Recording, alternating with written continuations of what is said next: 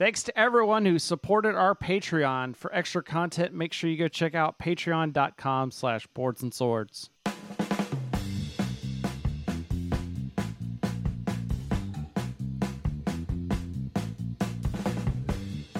Live from Swordplay Studios, it's time for Boards and Swords. What? Boards and Swords? What?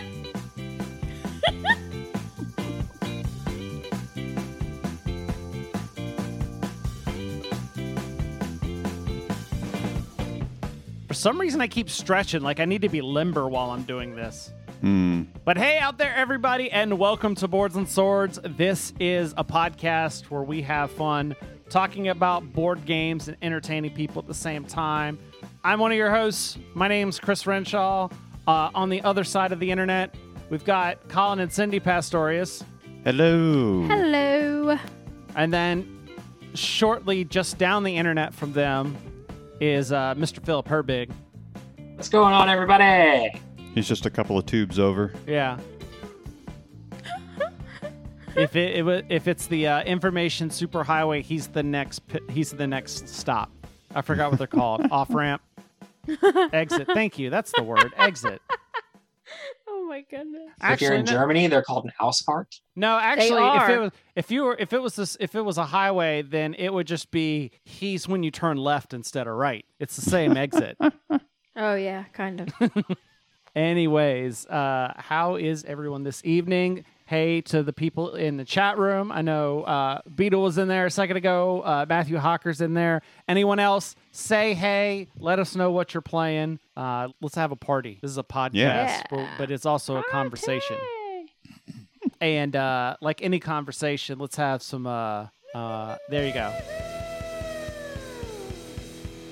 I was going to say bad segue, but that works too. Yeah, no segue is better than bad segue. All right, first up, Alexander Pfister will be working with Capstone Games to release his newest game, Cloud Age. I want to put it together. You want to combine the words. Yeah. Mm-hmm. This game is set in a post-apocalyptic world where you search out barren wastelands in your airship to find resources. If you're just happening to have trouble visualizing that theme, imagine trying to find anything of value on Facebook. Same thing. Oh my gosh! Alexander Pfister's good. I will say that the game looked the cover that they showed looked beautiful. Oh yeah, yeah. There was a recent haboob in Arizona. Dust cloud. Yeah, or dust storm. A big dust storm, and there was this one photography person we follow on Instagram, and he had a bunch of pictures of it, and we thought we were looking at the cover of that game. Wow. Yeah, just because of the way it was. I don't know. The way he had framed, it was a still from a video, and the way it was, it looked like the cover of Cloud Age. I was like, wait a second. I had to pause my stories for a second on Instagram. And I'm like, hold on. Wait, this is a photography page, not a board game page. By the way, Matthew is saying he just played Taco Cat Goat Cheese Pizza. I need a BGG link to that right now. I need to play it again, Matt. We played that a couple times. We're totally playing that. I've never heard of this, or I didn't think I'd heard of it. It's kind of like Egyptian Rat Screw. Gotcha. Where you're saying one thing and putting down cards, and when the word you're saying matches the card that was played, you slap. So if it's like Egyptian Rat Screw, is it one of those games where everybody has a different way of playing it? No. Because I remember that was the thing in high school whenever you were playing that game. It was like, okay, what rules are we playing? Are we playing, sandwiches? Are we playing, doubles, sevens on jacks or whatever? No, the twist on this game is you just don't want to be the last person in. Gotcha. Mm-hmm. Yep. It's a lot And you actually want to get rid of all your cards. Okay. Yeah, it's a lot of fun. So this next piece of news was mandatory, or else I felt like Colin and Cindy would never speak to me again. But the final expansion for Western Legends, titled Blood Money, is now up on Kickstarter. And how fast do you think it took us to back this? As soon as you got the notification, or actually, my money's going to be on you were there hitting refresh, waiting for the page to go up. Yeah, that's what my money's on. Yeah. Anyway, okay, sorry. Finish your news. If you've enjoyed all the content they've released so far, you are sure to enjoy the new bits that this expansion adds. Like there's a risk die, there's new characters, even owning buildings on the board and new game modes. So, fun fact, my friend Wesley wanted to try this game out, but he was overwhelmed by all the decisions. So I made him a diagram with like a lot of symbols. In fact, it had so many symbols it needed a legend, a Western legend. Oh my gosh. Oh my gosh. I like your... I gave it a pass. Yeah, I don't... I liked what you said on our intro thing, the text for the video. Yeah. The show notes for everybody else. Oh, yeah. Show notes. There you go. That's what it is. It wasn't totally bashing the game, so I don't even care. It was like, everything's gravy. Oh, see, yeah. You weren't really bashing Western Legends with your joke, were you? No, I was just making a pun. Yeah, I know. Anyway, sorry. So, Wormwood, speaking of Kickstarters, has launched a new Kickstarter for a modular gaming table. So the way this works, according to their videos, with this table, you could purchase one of their smaller tables, and then if like you only have so much money, and then later when you have more money and more space and you want a bigger table, you can buy an upgrade kit that you can, you know, like take off some of the legs and put on like longer legs if you want to go from like a coffee table to like a normal table, or you can add extenders on it to make it from like a regular table size to maybe like a deluxe dining room table size. So... all sorts of different things. However, the coffee table size versions start at like $400. So my budget is more in the yoga mat sized range. Yeah, that Kickstarter blew up. Yeah, it's at like seven. It's like just about hit $7 million, I think. Million or billion? Million. Oh, okay. If it were billion, that'd be insane. I don't think anything's ever hit that. So, Ravensburger's coming out. All right, I'm just going to caveat this. If you've never seen The Princess Bride, then you're not going to get this joke. And what's wrong with you? I'm just going to say that. Also, side note, I have not seen The Princess Bride. Oh, wow. What's wrong with you? I've read the book. I've not watched the video. So that's the only reason I keep my geek card is I've read the book. Okay. But anyways, Ravensburger's coming out with The Princess Bride Adventure Book Game, a co-op game based on the cult classic movie that will be out in Target starting in October. Players try to compete challenges in each chapter that require players to be at like the right place at the right time and like spending like certain cards to move onwards. So, however, just keep in mind, don't drop the game at all or you'll have box dents of unusual size. Rodents. Box dents. Oh, okay. Okay. I was trying to the ROUSs, so I was like BDUS. So I was like, does that make sense? I know something? I was going through the movie trying to think, what is he talking about? Anyways. But then it's been a while since I've seen it. So well, I don't think they exist. Okay. You're probably right. Secondly, I'm just gonna say, you know how hard it is to write like not only like one joke for a news story, but write multiple jokes for a news story. Because I did the Punchboard Parade that came out today, where I did a news bit, but it was that was more of making fake news bits. But I had to go things in a different direction than like if I was a news bit that I had in here.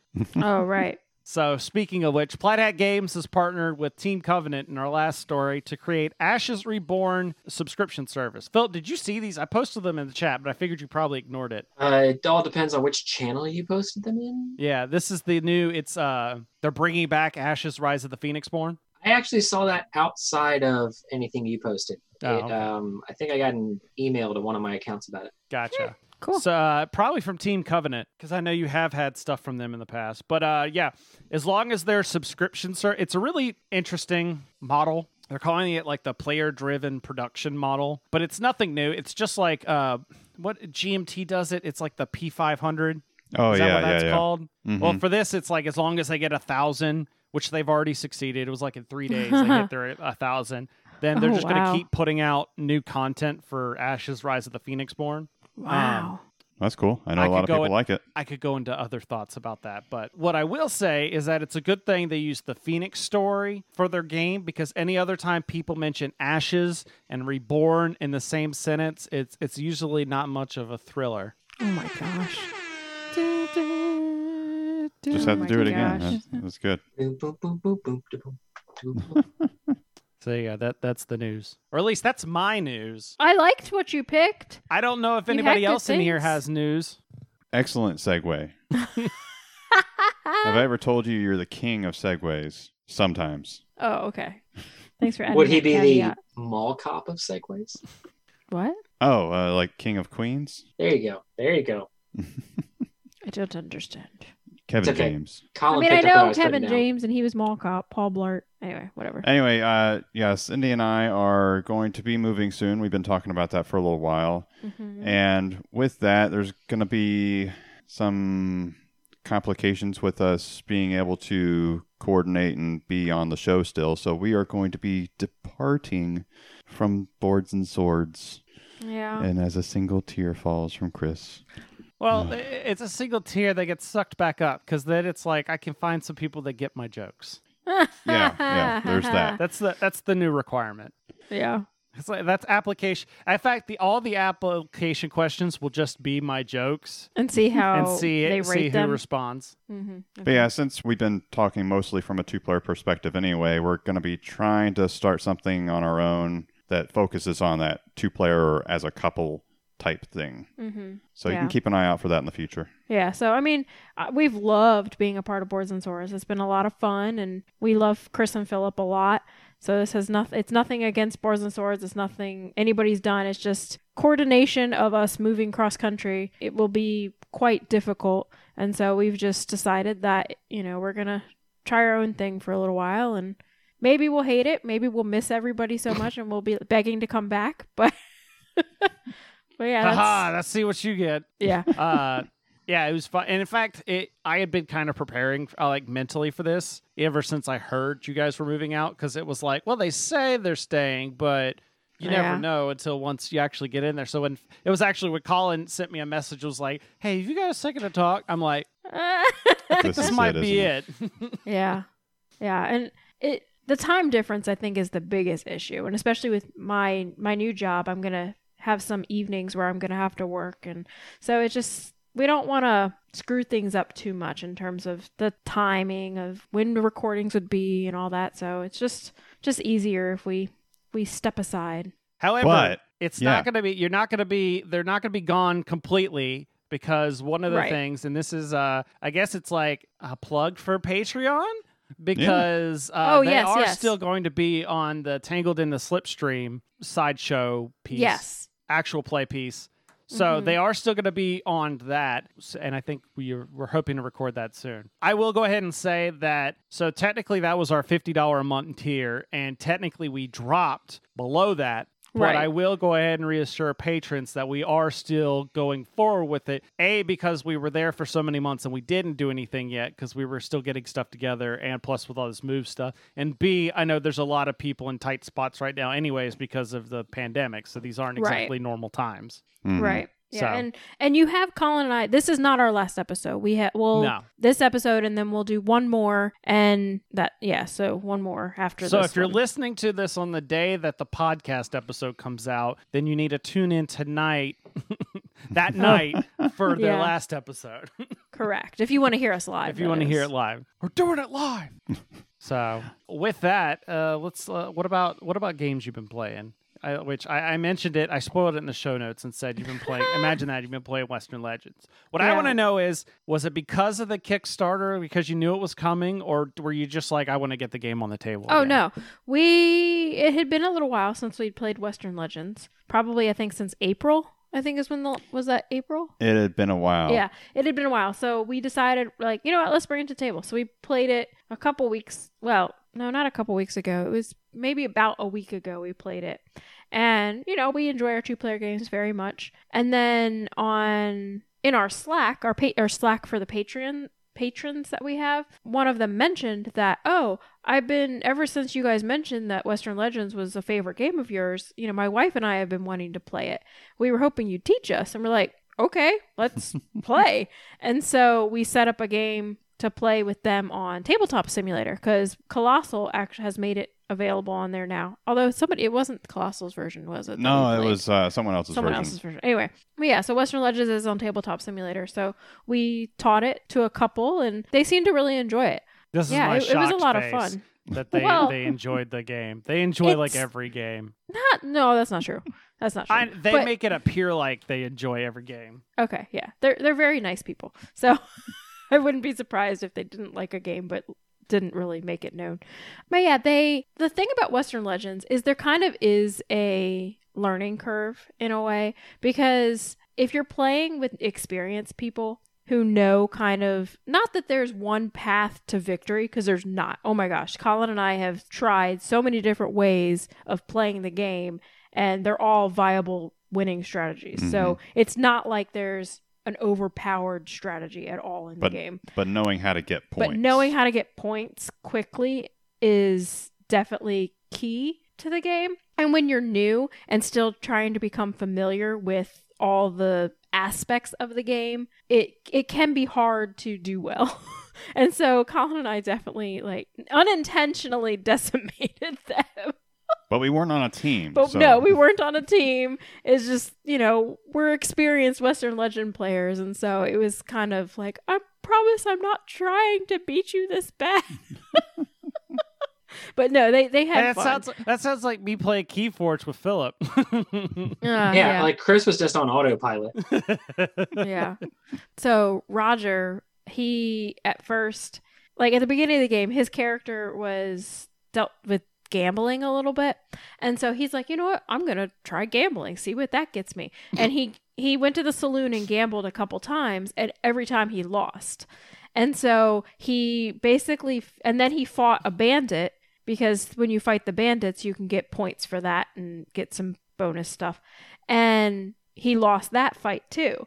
And so he felt like he just kind of wasted his first 3 turns because he didn't really get anything, if that makes sense, Mm. And not that gambling is bad, because gambling can certainly get you points and help in you. This game. In this game, in Western Legends.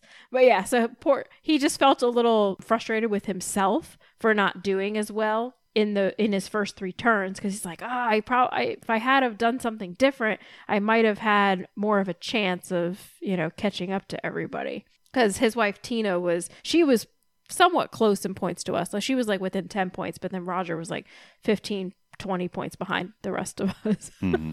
I think he ended the game with 11 and you points. Had 30 and I was right behind at 29. Yeah, and I think Tina had 20. So, yeah. But it was fun. We had a good time and yeah. Yeah. I've been filling up time that I would be playing games with making things talking about games. Oh, yeah, because you did the Punchboard Parade thing. Oh, I did that. So that was, for those that don't know, we are part of the Punchboard Media Network. And you see all these other big channels that have networks. They'll do the segments like Board Game Breakfast and stuff like that. And I'm like, well, we have plenty of creators. And it's like, why don't we do something like that and put our own spin on it? So I came up with the idea for Punchboard Parade. So it's hosted, the video's up. The first one's up now on the Punchboard Media YouTube channel. And it's hosted by me and with a couple. This time was about Gen Con Online, so we only got a couple segments from people. But it was a lot of fun. It was probably the most work I've put in the shortest amount of video ever. The amount of time. The time spent versus the time length of video is probably the biggest ratio ever. But not only that, I did 4 videos on our YouTube channel last week. Oh, yeah. You have been putting out a lot of content. So I've been because I got criticized a bunch in one of my videos when I was talking about Reddit, that people were talking about if they wanted to find out stuff about Reddit, they had to find it in the video. And I could have just done, and I should go back and do time codes for that, because that'll help. But it also got me to thinking, I was I should be making single point videos, not a bunch of things mashed together. Mm. So not the vlog style you were doing. Yeah, that's kind of what I was wanting, but I think that only really works when you already have the audience that's there, not when you're possibly trying to grow. Mm. So if I was already sitting with multiple thousands, if I had other channels numbers, then it probably wouldn't be that big of a deal, but for starting out. So what I did is I just basically did the same thing where I could sit down and just record a bunch of stuff, and then instead of glopping it all together, I could just chop each up into individual videos. That's cool. But I'll go back to that Ashes bit, because this actually spawned the newest video series I did. I don't necessarily agree with some of their methodology behind the bringing back Ashes, just because they're basically cutting the game store out of this, and you only get it. You only get this game if you go through Team Covenant. There's no other way of getting the game, except for international. Kind of I think internationally it'll get sent through retailers, but if you're in the U.S., the only way is through Team Covenant's website. Hmm. Yeah, which Switch is like interlinked with Plaid Hat for some of that stuff. Yeah, so which is fine for a lot of games, but in a game like Ashes, I feel like it's good now, and they got the 1,000 now because it's the hotness. But I'm worried that when it's no longer the hotness and the next shiny thing comes out, that all those people are going to move to something else. Mm. And then suddenly those numbers will drop to like 600, 500, whatever. And then it's like, well, and now it's over. And now we don't have enough to do anymore. Because that's like the thing with card games is, and that's something that Magic's learned over the years. And I'm spoiling some of the web series stuff right here, but whatever. Is you have to have player churn. It's not so much about growing your player base. It's about replacing your player base. Mm. Oh, okay. That's why Magic's existed this long, because every time somebody leaves, there's always more people coming in. Yeah. You know, like they have like a target. It's almost like a target. Right. Magic almost has like a target age group where it's like after a certain point, you're kind of tired of playing. But once you reach a certain age group, you're like, hey, let me check this out. Oh, yeah, yeah, yeah. But because of that, and I wanted to talk about some of those things, I was like, why would anybody believe anything I say? And I was like, it got me thinking about like establishing my cred almost. And so I started doing a video of all the collectible card games that I've played up to this point and breaking them down by card game. So the first one, it's up on our YouTube channel now. The first one is based on a card game. It was the first CCG I ever played called Young Jedi. That was a game that came out to support the Star Wars Episode 1 release. Mm. So that was a trip. It was also, that was another video I put a lot of time and energy in just trying to remember how to play that game.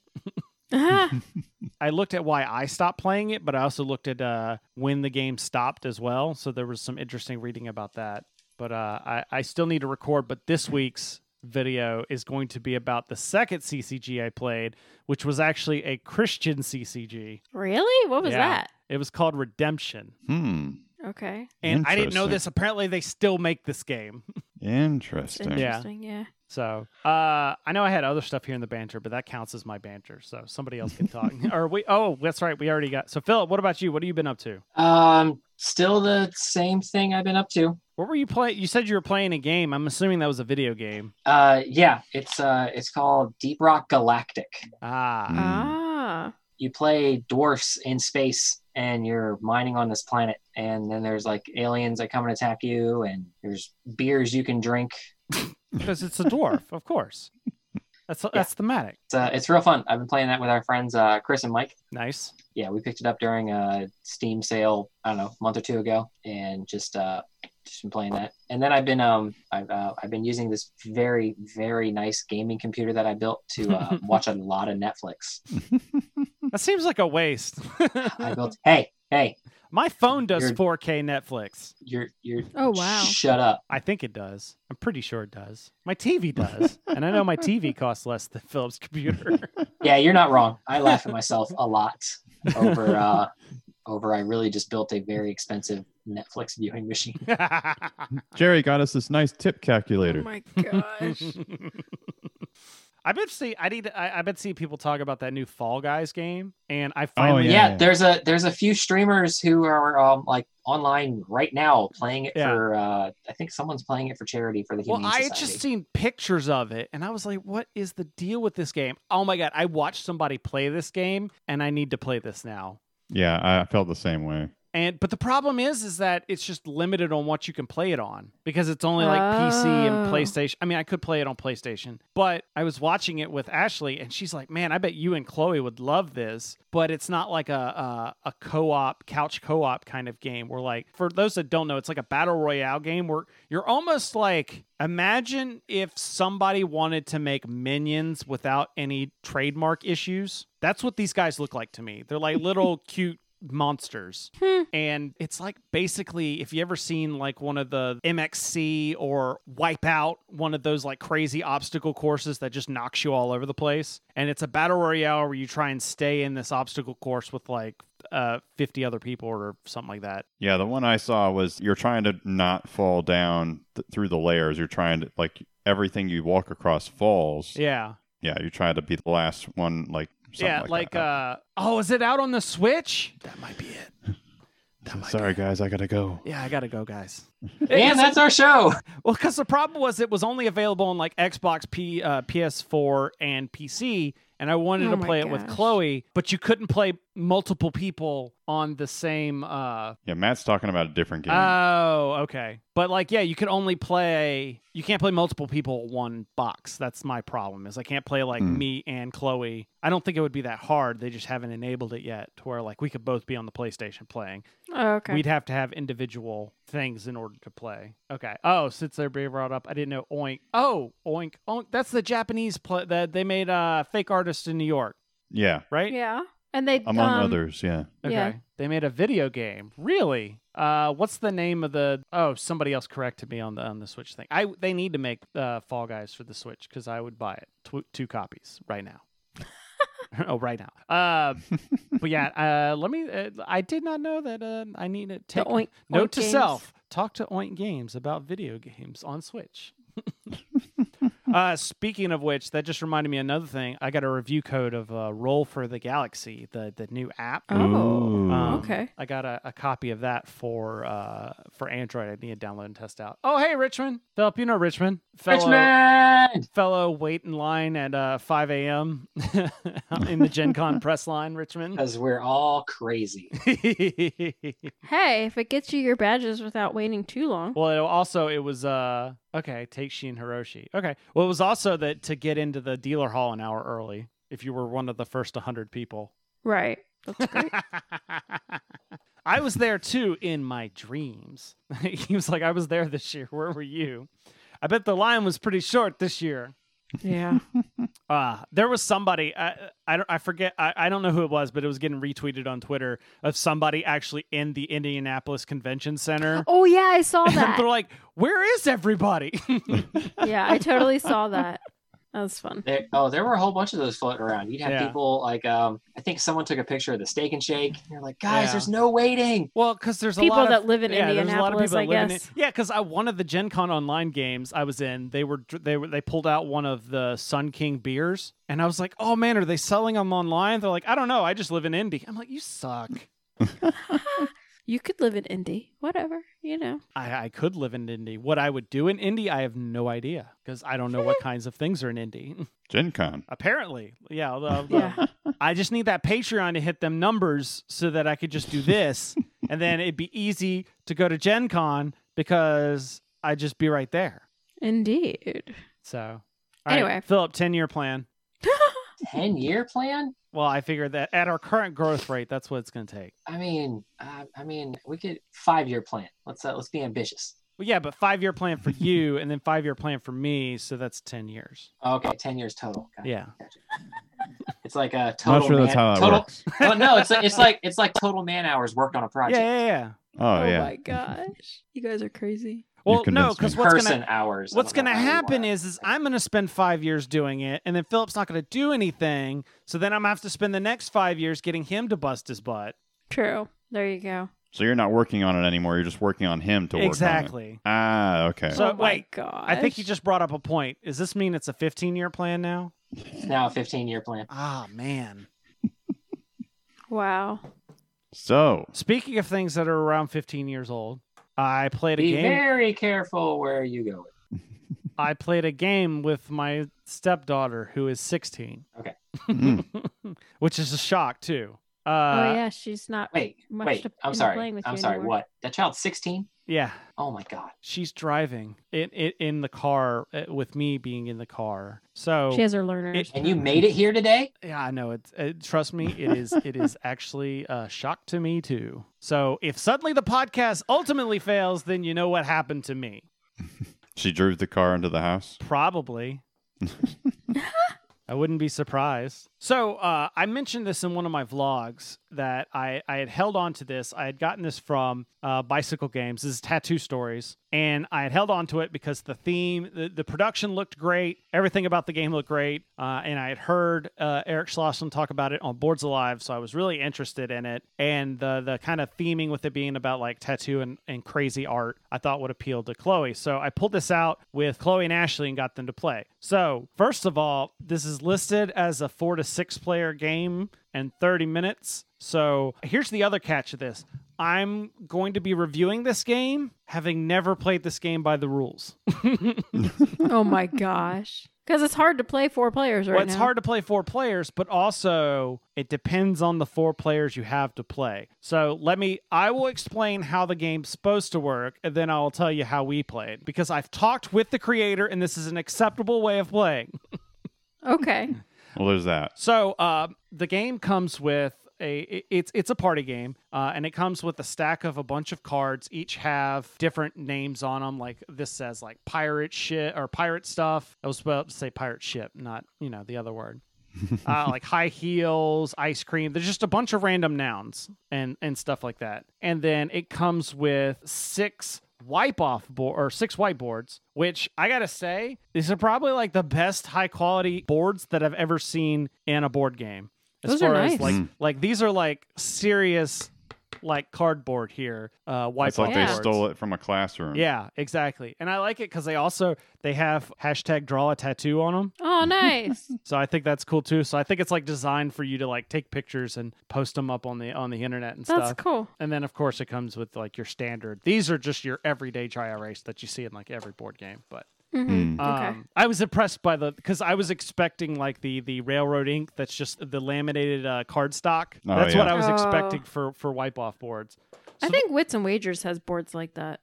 You know what? I think the version we have. I think you're right, but I think it's smaller. It's like they are like not that large. Size. Yes, so you're right. The way that Tattoo Stories is supposed to work is one person is the customer, and they grab like a hand of 10 of these noun cards, and they pick 5 of them, put them out on the table, and then it's go. You got 3 minutes. The other players have to make a tattoo, incorporating as many of those ideas as they can in some weird, quirky way. Like, tattoos are all about, like, symbolisms and stuff, like incorporating different bits, like, oh, this bit represents my mother, and this represents, there's this quote that I liked in a movie or whatever. And as you play, the artists are supposed to, like, ask questions of the customer and, like, what's your favorite color? What's your favorite movie? To get inspiration to do this. And then after the 3 minutes or everybody's done, they reveal and talk about why they drew specific things. And the customer gives the noun card to each or to the person that symbolized that aspect the best in their tattoo. The other thing is you can't erase anything until you're done with like the drawing. Then you can erase the whole thing, but like you're not allowed to correct anything because it's permanent, right? Because it's a tattoo. It's a tattoo. So just cross that out. Yeah. So I sat down with Ashley and Chloe, intending to play it this way. And as soon as I started, like, you're a customer, Ashley's like, no, we're not doing that. He's like, you're over explaining this. We're not doing that. Because Ashley doesn't like any sort of like role playing kind of things. Like, no, we're just gonna. So the way that we ended up playing it was basically we just drew 5 random cards out of this box, and then all 3 of us drew a tattoo incorporating those bits, and then we flipped them over and explained them. And the way I explain it is going to sound like a negative, but I'm really just talking about one of the first kind of feelings that you get like this. It feels like when you're playing Cards Against Humanity, the first couple of times, well, any time really you play it, and the point of the game is not to win. The point of the game is to get the biggest laugh out of your comments. Mm. Okay. Like, it's that's the kind of same feeling that we were going with. Like, in the real game, it's like once you get to a certain number of cards, you've won. But in our version, and because this way all 3 of us could play and all 3 of us could draw at the same time, is we're trying to see who can draw the funniest looking thing and incorporating all these different elements. Like, I need to get some of the... Chloe took pictures of them, and I should have gotten them, and I could have thrown them up here. But some of them were pretty hilarious. I'm trying to... like, one of them was like a mountain and like a movie quote and like a submarine and something like that. So I drew... I don't know how I got to thinking about this, but it was I drew a mountain and then a submarine shooting a can of beans at the mountain, with the movie quote being "It's too early in the summer to be tired of beans," which is actually from Brokeback Mountain. Oh my gosh! So you went with submarine, mountain, and movie quote. Yeah, I was going to have an underwater mountain with the Red October. Yeah, and then have there are things in here that don't react kindly to bullets. Yeah, there you go. There's a couple other things that I don't remember exactly what were, because there was obviously two other cards. Matthew's there. Tattoo Stories leaves room for a lot of room for customization, which is nice. Great game is great fun, and it leads to some creative art. Prompt games, creativity, always a good time. Yeah. So we love this game, and also it's really quick, especially when you play and you're not like playing to win, you're just playing around or something. You just like dinner, like this could be a good like restaurant type game where it's just we pull it out and like while we're waiting for food or something. Oh, that's a good idea. And then like when food gets there, you just wipe it off and put it away. Also, I found because everything like we have plenty of like baby wipes and alcohol wipes out because of all the pandemic stuff. Those are really great at cleaning whiteboards. But that stuff's like, that's so precious, isn't it? Yeah, well, yeah, but I don't use them like every time. But like, you know, when you erase with the whiteboard and you get all that residue that's left. Mm-hmm. So before I put it away, I clean off all the boards. So who just came home from the store? Give me your wipe. Oh my need gosh. To clean my boards. The only negative, there's only one negative critique I have with this game, and that is it's a thematic choice. I know why they did it, but it's not very good. And that is the card text. They went with this cursive writing on it that makes it sometimes hard to read. So like at least the first time you look at it. Is that mummy or morning? Exactly. So I saw mummy. It is mummy, but that's the only criticism I have is that sometimes like for instance, you remember when I said pirate ship? That's because I generally the first time I pulled it out and the way the cursive was, I thought it said pirate ship, but it's actually pirate stuff. And it's just why would it be pirate stuff? It's not misleading. It could also just be our brains, but it's just something. Sometimes the letters kind of blur together, so you don't 100% know what you're reading. Like the one that said "mummy." If we had been playing it, I could have easily seen somebody thinking that was money instead. But we've definitely had like someone be like, "Okay, we're doing this," and then I look over and I'm like, "I think this is something else." Interesting. And Eric's actually in the chat, and he said he agrees with the text, actually. So I'm wondering if that was a publisher choice, but I don't think that's a negative. Like it is a criticism of the game, but we are still having a lot of fun with it.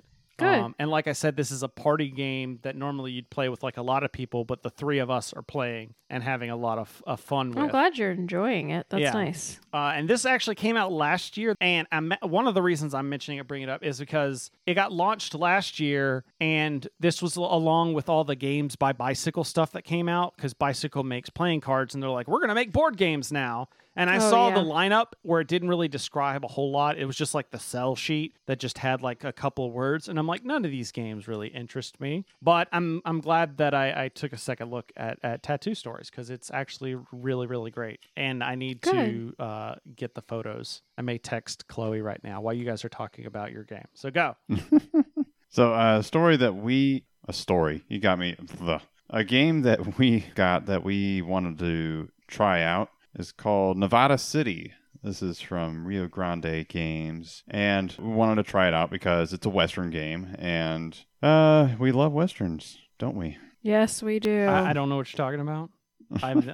You've never played a Western game before? It's the first time I've ever heard of this. But yeah, so this is a Western game. It plays 2 to 4 players, but I want to like put the... Caveat? No, just start with the end. Like TLDR? This game, it's not a bad game, but it's not a game for us. Right. So, you're going to hear us kind of nitpick at it, but it's not saying it's bad. It's just these are reasons why it's not for us. Mm-hmm. Like, You want to explain how the game works? Yeah. So it's a worker placement game. There are going to be different places you can throw people action markers on to...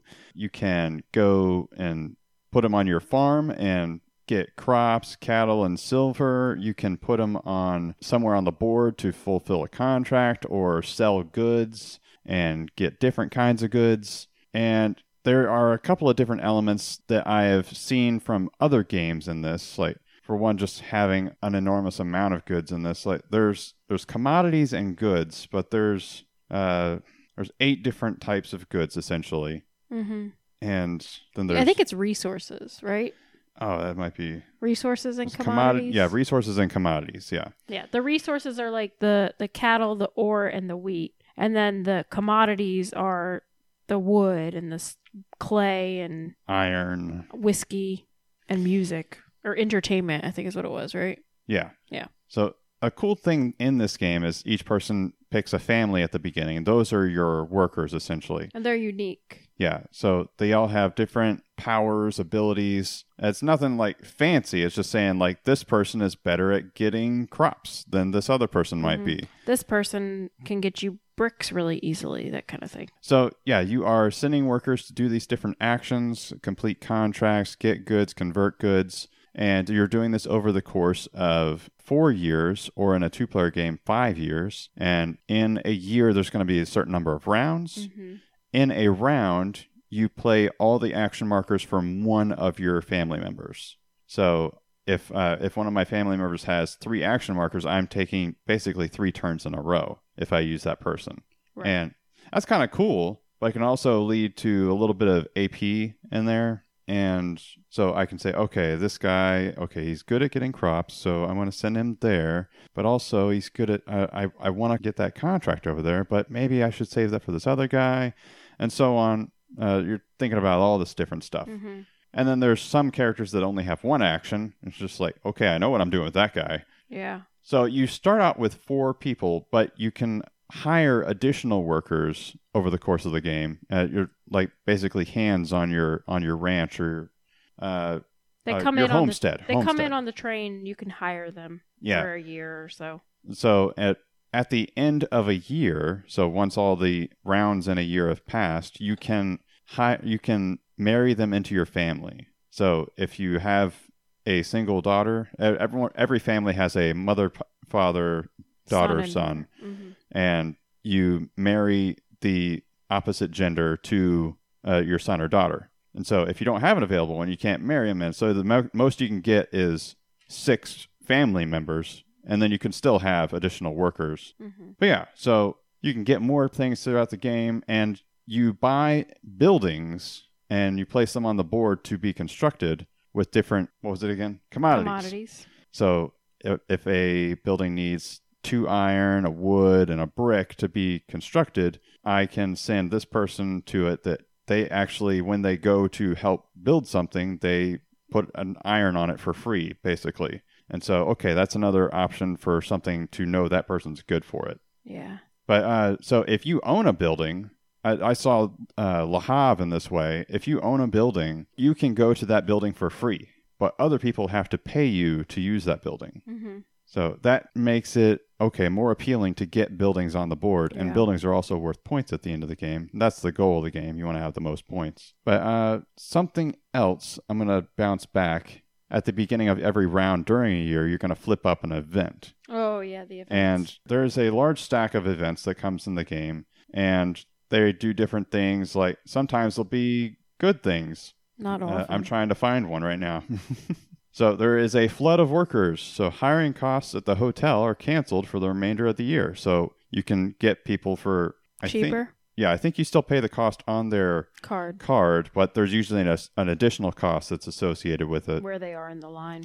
But then there's other ones that make buildings catch on fire. So you can't use that building for the rest of the year. Yeah. And then there's one that was an unfortunate thing because over the course of the game, we were kind of leaning into the contracts aspect of it. Yes. And then the last year, it was pretty early on in the year, we got Mail Strike as an event.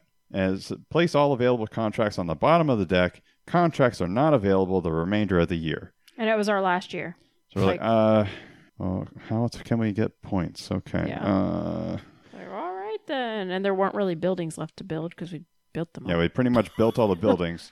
And that's another thing. There's certain buildings that you cannot use in a two-player game. The rules tell you, okay, don't play with these buildings with 2 players. And certain contracts give you bonuses if you have a building or if the building has been built. It'll give the bonus to another player. Mm-hmm. And we felt those were kind of underpowered if it dealt with buildings that you weren't supposed to use. Yeah, it was kind of strange that they would include those contracts in a 2-player game without the buildings being in the game. But... yeah, the rules didn't address that. So we just discarded it and drew a new one if it dealt with something that we weren't playing with. Right. Another thing, this game takes up a lot of space. It's a huge table hog. It's a table hog. Yeah. Yes. The board itself. It's three interlocking pieces. Would you say it took up the size of a city? Yeah. Yeah. Just about. The board itself is like 3 feet long. It's crazy. Yeah. Mm. That's no exaggeration. No. A table we have at home, it would probably take up most of the space. Yeah. How big is the box? Does it fold up that much? Oh, yeah. It's a normal box. Ticket to Ride size box, okay. But there's one bifold board and then two additional boards that go on the side. Oh, okay. And so it's a normal size box. It's really long. Yes. And so playing just the two of us, we're like, I can't reach everything really because it's so far away. Yeah. You have to get up.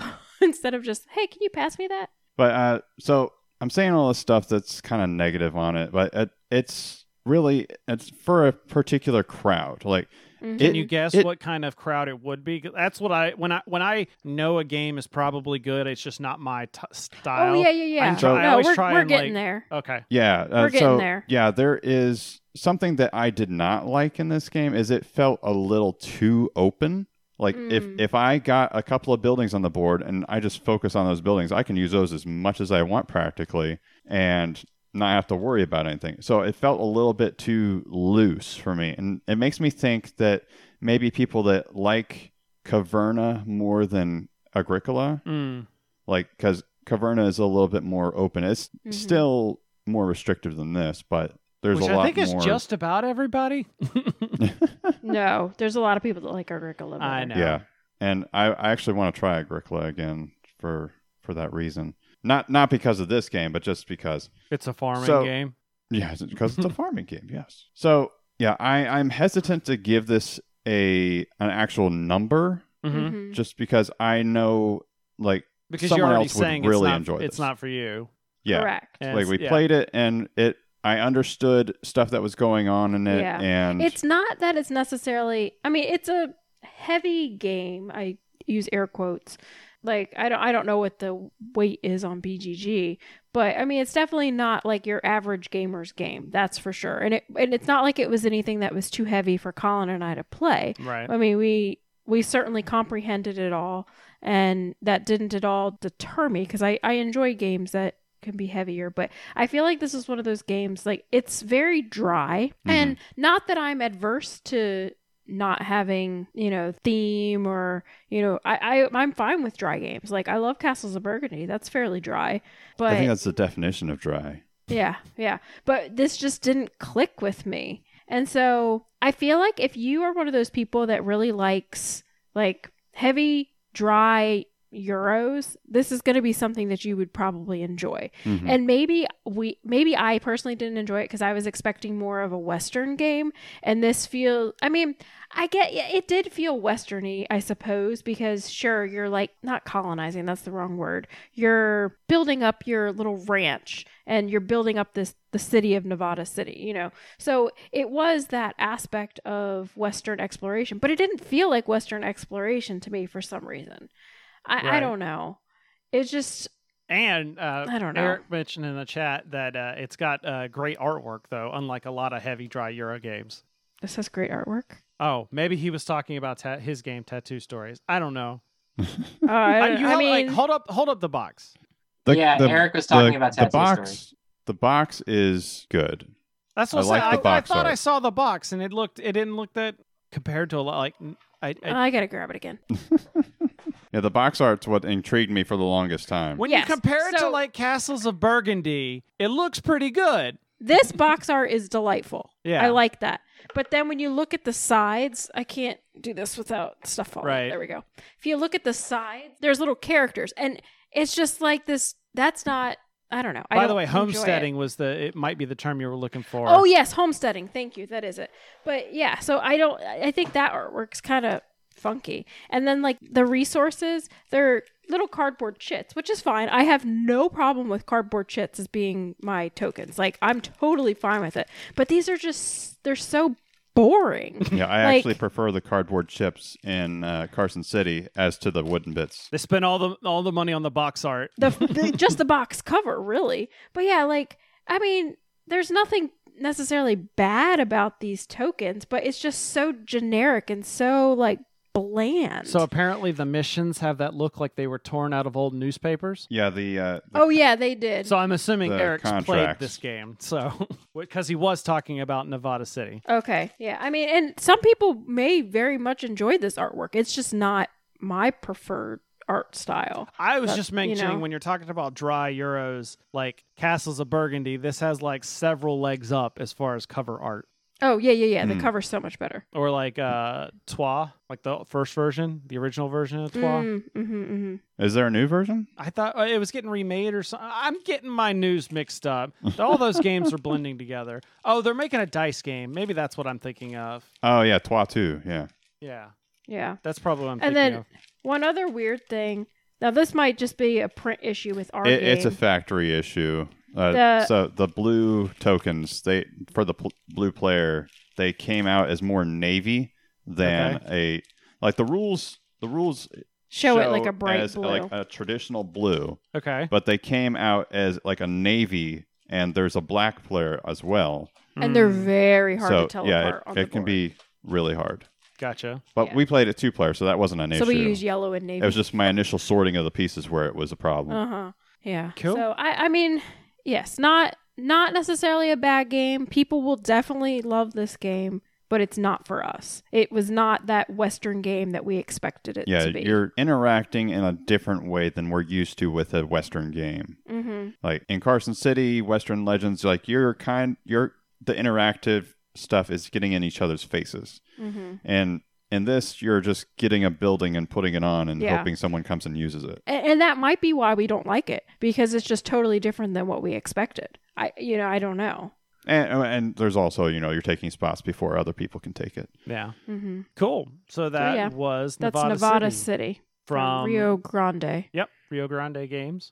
It might be pronounced Nevada. I've heard people saying, no, it's pronounced Nevada. You're moving closer, so you should know. Like, isn't that next to Arizona? I'm getting my geography wrong. It shares an edge, yeah. Okay. Before I start talking about Patreon, I got Chloe to send me some of the pics. And I think the easiest way is me to attempt to just show the phone. So, and luckily, we took pictures with the words in here so I can remember what these drawings were. So, here's the best set here. This is back to Tattoo Stories, which, to correct the comment about the font of the card, the font style, apparently it was in a different font and they changed it to be more thematic because they said that tattoos are supposed to be slightly misunderstood anyways. Well, that's kind of clever. So the words were, this isn't the same one. So it must have been a different one, because this has castle, submarine, juggling, geometric shapes, and infinity symbol.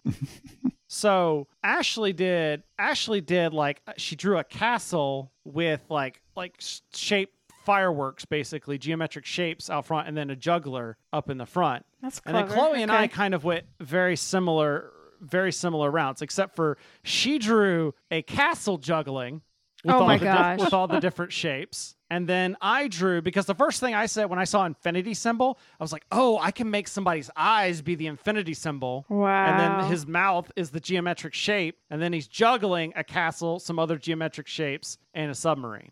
That's hilarious. Wow. I actually like yours the best. I like the movement lines. I think did it for me. Yeah, I like that too.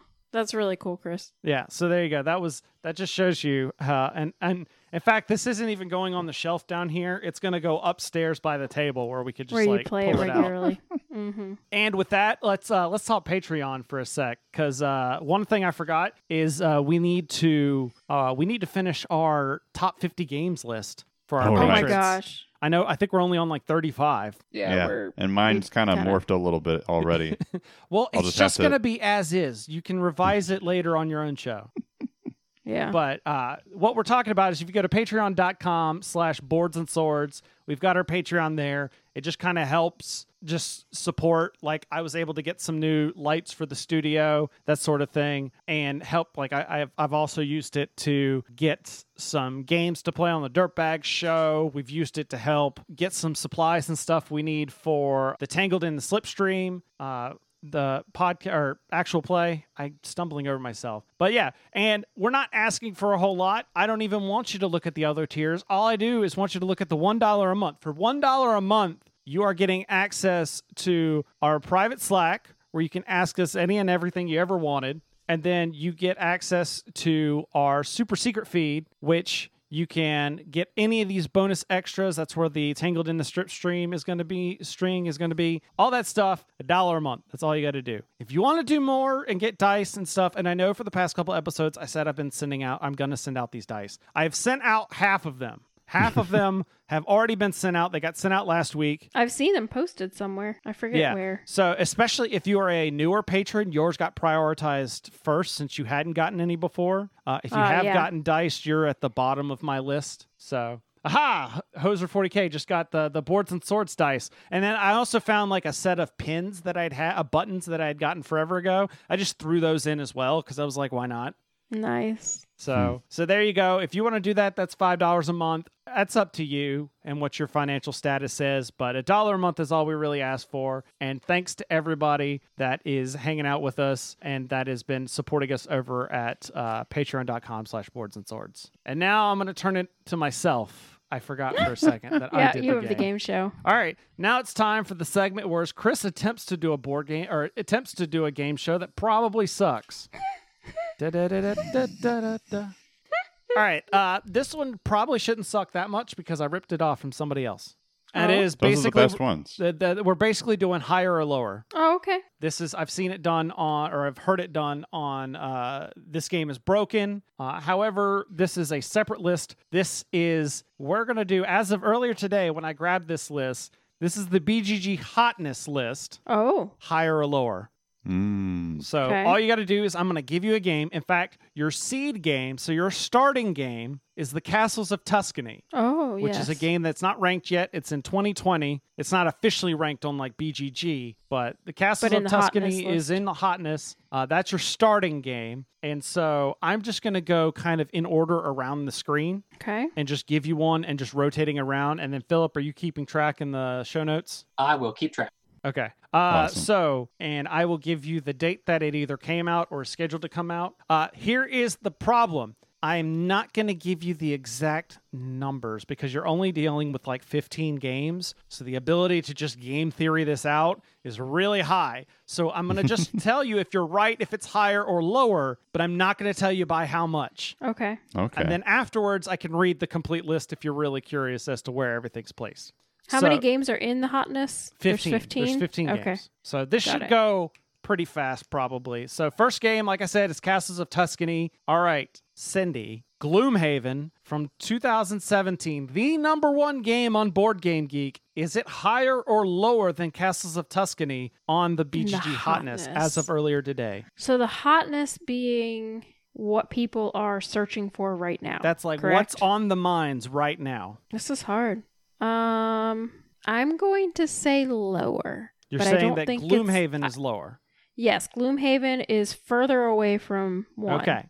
Yes, Gloomhaven is lower than Castles of Tuscany. And by the way, I'm not saying that Castles was the number one on the hotness. It was just in the list somewhere. So, yes, Gloomhaven was lower than Castles of Tuscany. So, Colin, your game is Cloud Age. Cloud Age, just announced 2020. Is it higher or lower than Gloomhaven on the BGG hotness? I'm going to say higher. Okay, Cloud Age is higher than Gloomhaven, you're saying? Yes. That is correct. Cloud Age is higher than Gloomhaven. So, Philip, your game is Wingspan, which came out in 2019, last year, number 20 on the overall BGG ranking page. One of my wife's recently favorite games. Is Wingspan higher or lower on the hotness than Cloud Age? Than Cloud Age. The game that just got announced.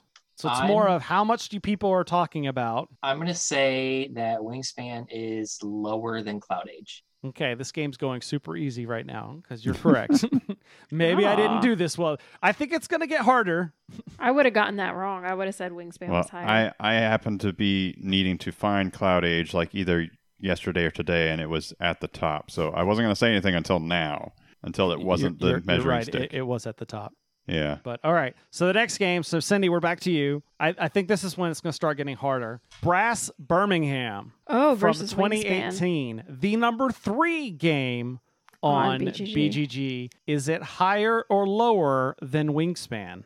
I think it's lower. Going with you're saying that Brass Birmingham is lower than Wingspan in the hotness. Mm-hmm. You are incorrect. Oh. Brass Birmingham is higher than Wingspan.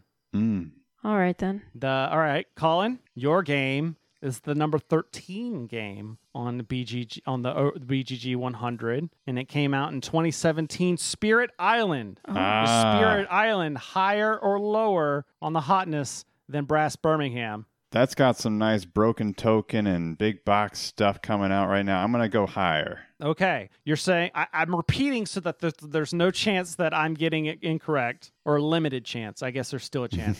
You're saying that Spirit Island is above Brass Birmingham on... It is, on closer to the most hottest thing. Okay, that would be correct. It is higher.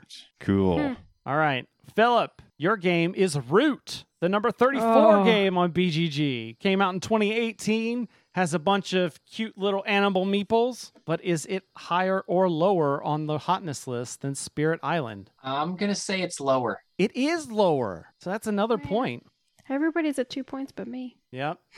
All right. Make a mistake earlier. Well, here's your chance to redeem yourself. Is Hamburg, the 2021 announced revised version, is it higher or lower than Root? This is the Bruges replacement. Yeah. Yes, the Bruges. So Root was higher than Spirit Island. Is that correct? Root was lower than Spirit Island. Oh, lower. Okay, then Hamburg, I'm going to say it's higher. That is correct. It is higher than Root. Hamburg is higher than Root. All right. Colin, you're back to me. Now we're going to get a little bit further away from the top of the list. Your game came out in 2018 at 1260. Smartphone Inc. Is Smartphone Inc. higher or lower than Hamburg? Well, I've been seeing pictures about it recently, but I think it's coming to the U.S. soon. It's already here, I thought. Is it? It wasn't available in the U.S. for a long while. Oh. So I don't know when it came, if it has yet. I thought it had been out for a while because I thought it was advertised at Gen Con last year. Oh. It might have been, but it was really hard to get. Yeah, it was an Essen release, and like people were like, "Yes, I have a copy of Smartphone," and everybody's like, "What? What? I want this." So, is it higher or lower than Hamburg? I am gonna say it's lower. You would be incorrect. Smartphone Inc. is higher than Hamburg by 2 spots. I could have gone either way. I'll let you know this one. It was by 2 spots. Yeah. All right. The next one, Philip, you've actually played this game, Marvel Champions, the card game. What? Marvel Champions? Yes, this is actually Marvel Champions is in the top 100 now, guys. Oh, good for you. It is 64th. What? 2019, 64. Is Marvel Champions higher or lower than Smartphone Inc.? I'm going to go with it's lower. It is lower. Now, Cindy, we're back to you. Had I done this game like 2 weeks ago, I feel like this might be in a completely different place, but your game is Fort. 2020, 4063. Is Fort higher or lower than Marvel Champions? Higher. It is higher. Yeah. All right. That's super popular right now. I used die to randomize this, but I don't know if I think it might have been too predictable. All right, Colin. All Terraforming Mars. We're back to number 4. Is Terraforming Mars higher or lower than Fort? I hope it's lower. It is lower. Okay. Good. All right. When will people shut up about that game? No, I'm kidding. And then, Philip, Arkham Horror, the card game. Is it higher or lower than Terraforming Mars? I'm going to say it's higher. It is lower by 1 spot. Oh, man, tiebreaker. I think we're all 3 tied now. Are we? Well, there's 2 left. So I think everyone got something wrong. I think there's 2 left, so I think we're going to have everybody answer these. All right. So your next game is Gloomhaven Jaws of the Lion versus Arkham Horror. Actually, you know. What? No. What? Because that's too easy. I think you're all just going to guess higher. Yeah. So I'm going to skip. So we'll start last. So the final question, this will be worth like 2 points. Which one is higher on the list? Is it Gloomhaven, Jaws of the Lion, or is it the Princess Bride Adventure Book Game that I just talked about? So Gloomhaven, Jaws of the Lion came out in 2020 and is currently ranked at 256. Or the Princess Bride Adventure Book Game, also coming out in 2020, but unreleased as of yet, but was just announced, I think, about a week ago. So, Philip, we'll start with you. Which one is higher on the hotness list? Princess Bride. Princess Bride. So Philip's going Princess Bride. Colin. Probably should have had you write these down. I'll do Princess Bride as well. Princess Bride as well. So, Cindy. I was saying Gloomhaven, Jaws of the Lion. The number 3 game on the hotness versus the other one, which is the number 5 game. The number 3 game on the hotness is Gloomhaven, Jaws of the Lion. I win! So no tiebreaker. No tie. What? No, Cindy won. That was the tiebreaker, basically. That was the tiebreaker. I know. If Philip and I were both right, then there would have had to been like another subset. Oh, okay. I would have. But I won. Yeah, the overall list with Cloud Age, Castles of Tuscany, Gloomhaven, Jaws of the Lion, Smartphone Inc., Princess Bride Adventure Book Game, Hamburg, Fort, Spirit Island, Gloomhaven, Brass Birmingham, Marvel Champions, Terraforming Mars, Arkham Horror, the card game, Root, and then Wingspan topping off the list. Wow. Yeah, the two I remembered because I said I looked at the hotness just to pull up Cloud Age real quick. And yeah, I knew Cloud Age, Castles of Tuscany, and then my mind just went. So after the first few games, I had no information. All right. Well, that is all that we've got this time. So again, like I said, you can let me know how terrible that was. No, it was fine. Yeah, it wasn't as terrible as some of the other ones. That's true. All right. I think we're done. Roll that music. That wraps up this week's episode. If you want to watch the show live, we'll be here. Some of us are leaving, but some of us will still be here. Every other Wednesday, boardsandswords.com/live has the schedule and the links to all our live streaming channels. That's the place to go. And if you like this show, you got to check out our website, boardsandswords.com, where you can find our second podcast, The Dirtbags of Holding. And that's where we take all the greatest RPGs that these developers put their hearts and souls into, and we rip them apart for your enjoyment. If you like this show, you can email us comments and questions at feedback@boardsandswords.com. You can follow us on Instagram at boardsandswordspod or on Facebook at facebook.com/boardsandswordspod. And you should follow our individual accounts. I'm Cindy Pastorius on Twitter and Instagram. I am ColeCakes196 on Twitter and Instagram. I am Chris Isn't Bored, B-O-A-R-D, on Twitter and Instagram. And you can find me on Twitter at Phil the Dirtbag. And we are also a part of Punchboard Media, a collaboration effort of different people making written reviews, podcasts, videos, and you can find all this great content at punchboardmedia.com today. And thank you for listening. Once again, go check out patreon.com/boardsandswords to help support the show. We'll be back in 2 weeks for another show. In the meantime, remember that every gamer has a story, and you need to be going to YouTube and checking out all these cool videos I'm doing. And also, a hoser 40K should not be getting off work early just to watch these. You can watch them, later. Yeah. You're in the Slack, man. Comments. You can live chat with us in the Slack while you watch it. True. Ooh, yeah. Live tweet of sorts.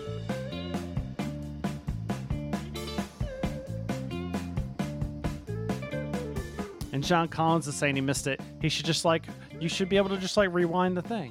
Or I'm about to hit stop and you could just hit play. There you go. So the music ran out. It's over. I don't know how I get cat hair on the mic when the cats haven't been down here. Have they been rubbing on your face and then you rub your face on the mic? Maybe. I don't know. All right. That's how STDs transfer. That's true.